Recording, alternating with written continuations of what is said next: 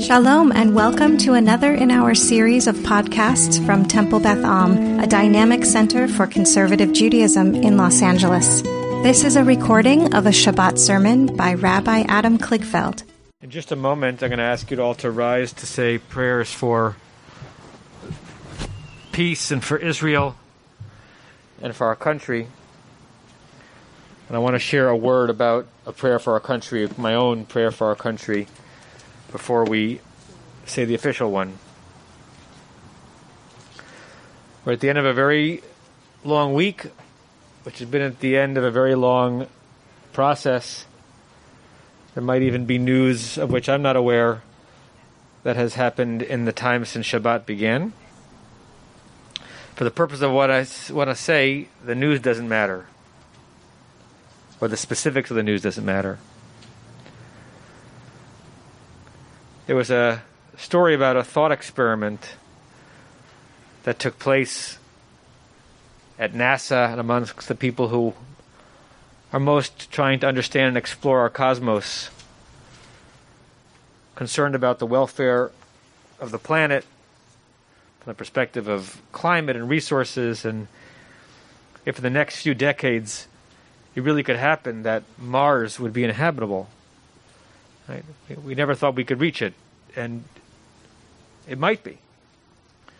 This dream of creating a utopian society, starting humanity from scratch, using the technology of the time to basically relaunch this experiment called civilization. And the scientists realized that they believed that within 100 years, technologically, it probably could be possible. But the biggest obstacle would be that we'd have to bring people. The irony being that it's the bringing of the people that interrupts the possibility of the utopia. Because people disagree, and people are disagreeable, and people don't get along,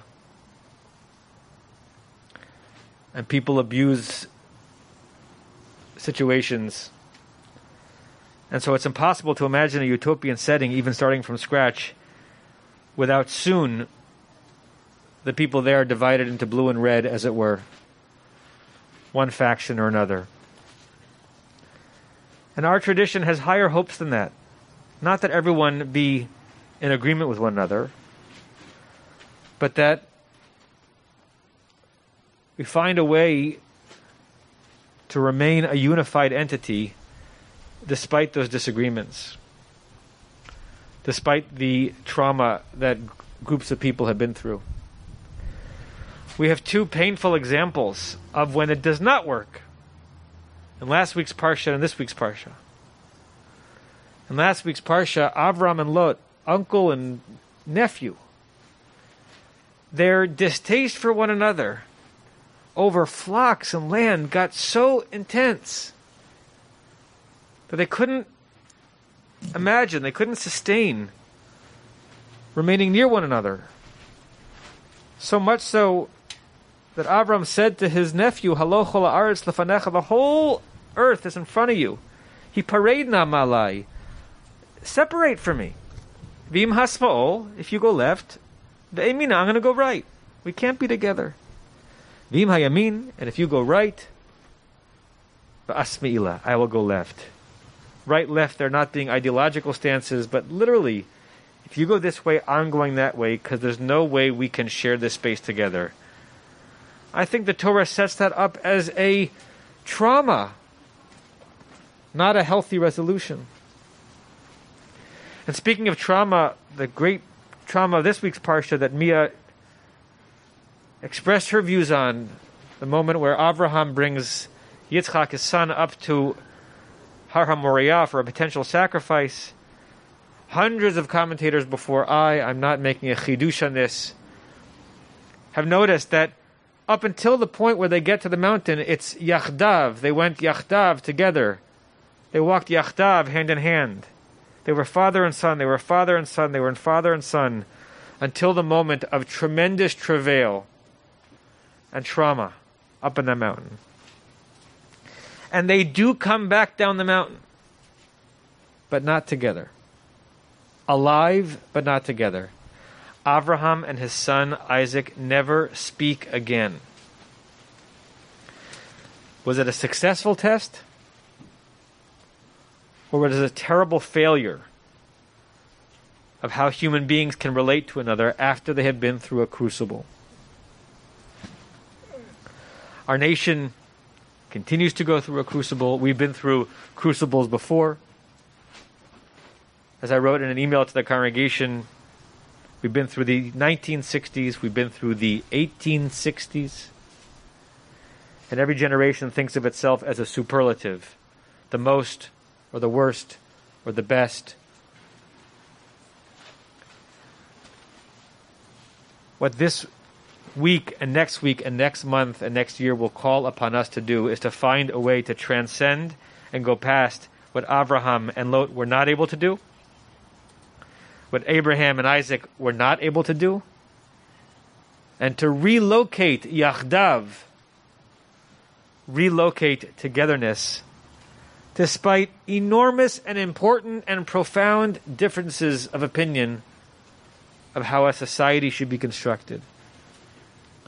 And so, whatever news there is and is going to be, I hope and pray that the people in this community, the people in the families represented here, the people in this city, and the people in the state and this nation will come back to Yachad, come back to some form of together, so we continue to live out the dream of what it was supposed to be to be a United States of America. So may it be the will of the people, so may it be the will of the Holy One we in our society, I think, have lost the incredibly important human art and skill of decoupling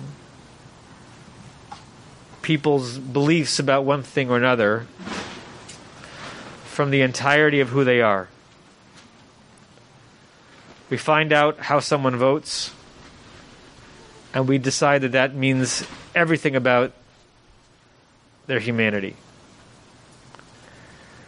we associate a comprehensive identity based on a single tweet or a series of posts. And we decide, as I hinted at before in the prayer for the country, that we can no longer be friends with people, share community with people, because we see them only as a representation of an idea as opposed to as a complex and nuanced human being. When people ask me about where I put myself on religious or political spectrums, I often say, Tell me the issue and I'll tell you what I think about it. I don't care that much for red or for blue, or to be pigeonholed myself or to do it to others. Tell me the issue and I'll tell you what I think about it. And I'll tell you why I think about it that way. And you'll notice that I'm a kaleidoscope. And there are many different parts of who I am and what I believe. And I haven't met a single politician or leader or position paper that comprehensively sizes up what I believe about the world and humanity or this country. And I assume the same is for everyone else. I'll ask you what you believe about a particular issue. We'll talk about it. And if we disagree, I'd like to think that we'll disagree respectfully. And even if I think that your opinion or your actions are sinful, I'll critique the sin. But as is said in all cultures, try to embrace even the ones that I consider to be the sinners. Because even those sinners have many beautiful, important parts to who they are. Rabbi Natan Tzvi Finkel, it's a great sage of our people a couple hundred years ago, said as much, not being able to predict our society, but said as much regarding a very important scene in this week's Parsha. And I want to connect it to this moment, and I want to connect it to you, Mia, as well, because this message is for those who are here and who are watching, and also for you. He says it's crazy on some level that Abraham, whom you mentioned, found his voice to negotiate on behalf of the residents of Sodom and Amorah and didn't find his voice to negotiate on behalf of his own son. It's crazy that they are the ones he chose to be the recipient of his generous thinking because they stood for everything he didn't stand for. Everything that he tried to inculcate his people, us, with in terms of decency and generosity and treating people properly and hospitality. They stood for ugliness and wickedness and depravity and othering others and bringing violence to the people that they othered. And that's who Abraham stood up for? And Rabbi Natan Tzvi Finkel says, yes. That is who Abraham stood up for. Because Abraham had celebrated or contributed to the catastrophic devastation of even a community with so many sins at its plate, if he did that as a way of showing that he was against the ways of Sodom and Gomorrah, he would in that moment have been reflecting the ways of Sodom and Gomorrah. And so he argued on their behalf and he championed not what they believed in, but their lives and their ability to continue to live it with dignity. That, to me, is an exquisite way of doing leadership. And elusive these days.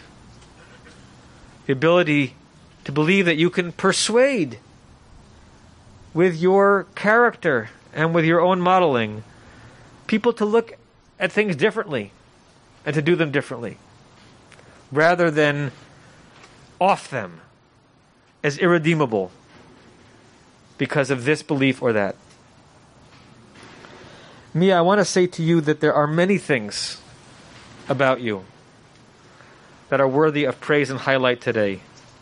Your tremendous calm and going with the flow, given with these circumstances and the wind and the papers. You stood there, you embraced it all with a sense of tremendous maturity. We could praise that. We could praise just the quality of your voice and your the unflappable way that you mastered a very long haftarah. That's worthy of praise. I'm taken personally by your love of nature, which makes in some ways this very appropriate. I know that we wish we were inside, but I know how much you love to be outside under the trees and under the canopy of the stars at night and the sky during the day. And so I hope that some piece of this, which is not how we expected it, is also warming your heart. But the piece I do want to focus on more is your belief in yourself and that which others see in you. And that is a growing leadership that comes from confidence, but not overconfidence. And your power of persuasion. How you use words fairly, honorably, honestly to bring others close to you, into clubs and choirs that you lead, or groups of family and friends. One of the things that stands out about you seems to be similar to what Rabbi Finkel is saying about Abraham. You believe in your ability to use your words to convince others to do the right and the good, and not to assume that if they're not yet doing what you think they should be, that you want to have nothing to do with them. You want a lot to do with them because you want to bring them closer to the ideas and the values that are important to you. And beyond your Torah reading and the Haftarah and the leading of the service and the Dvar Torah, the thing that rises to the top, the cream of this milk today, are those qualities in you that are going to become significant, hopefully, to this Jewish community and to any community you touch, well beyond this Parshat Vayera day in November. And that's what we celebrate in you. That's what warms our hearts today. We hope, as I know your mother felt when she became Bat Mitzvah, close to God in the middle of a spiritual moment, I hope today and every day you felt and you feel close to God in the middle of a spiritual moment and proud that you gave us a spiritual moment in watching you blossom into an important, responsible member of the Jewish community. We look forward to seeing where your Abraham like leadership talents will take you. We wish you a mazel tov and your whole family a mazel tov. You have been listening to another in our series of podcasts from Temple Beth Am, a dynamic center for conservative Judaism in Los Angeles. If you enjoy these podcasts, we invite you to write a review on the Apple Podcast site or wherever you get your podcasts. For more information about Temple Beth Am Los Angeles, go to tbala.org.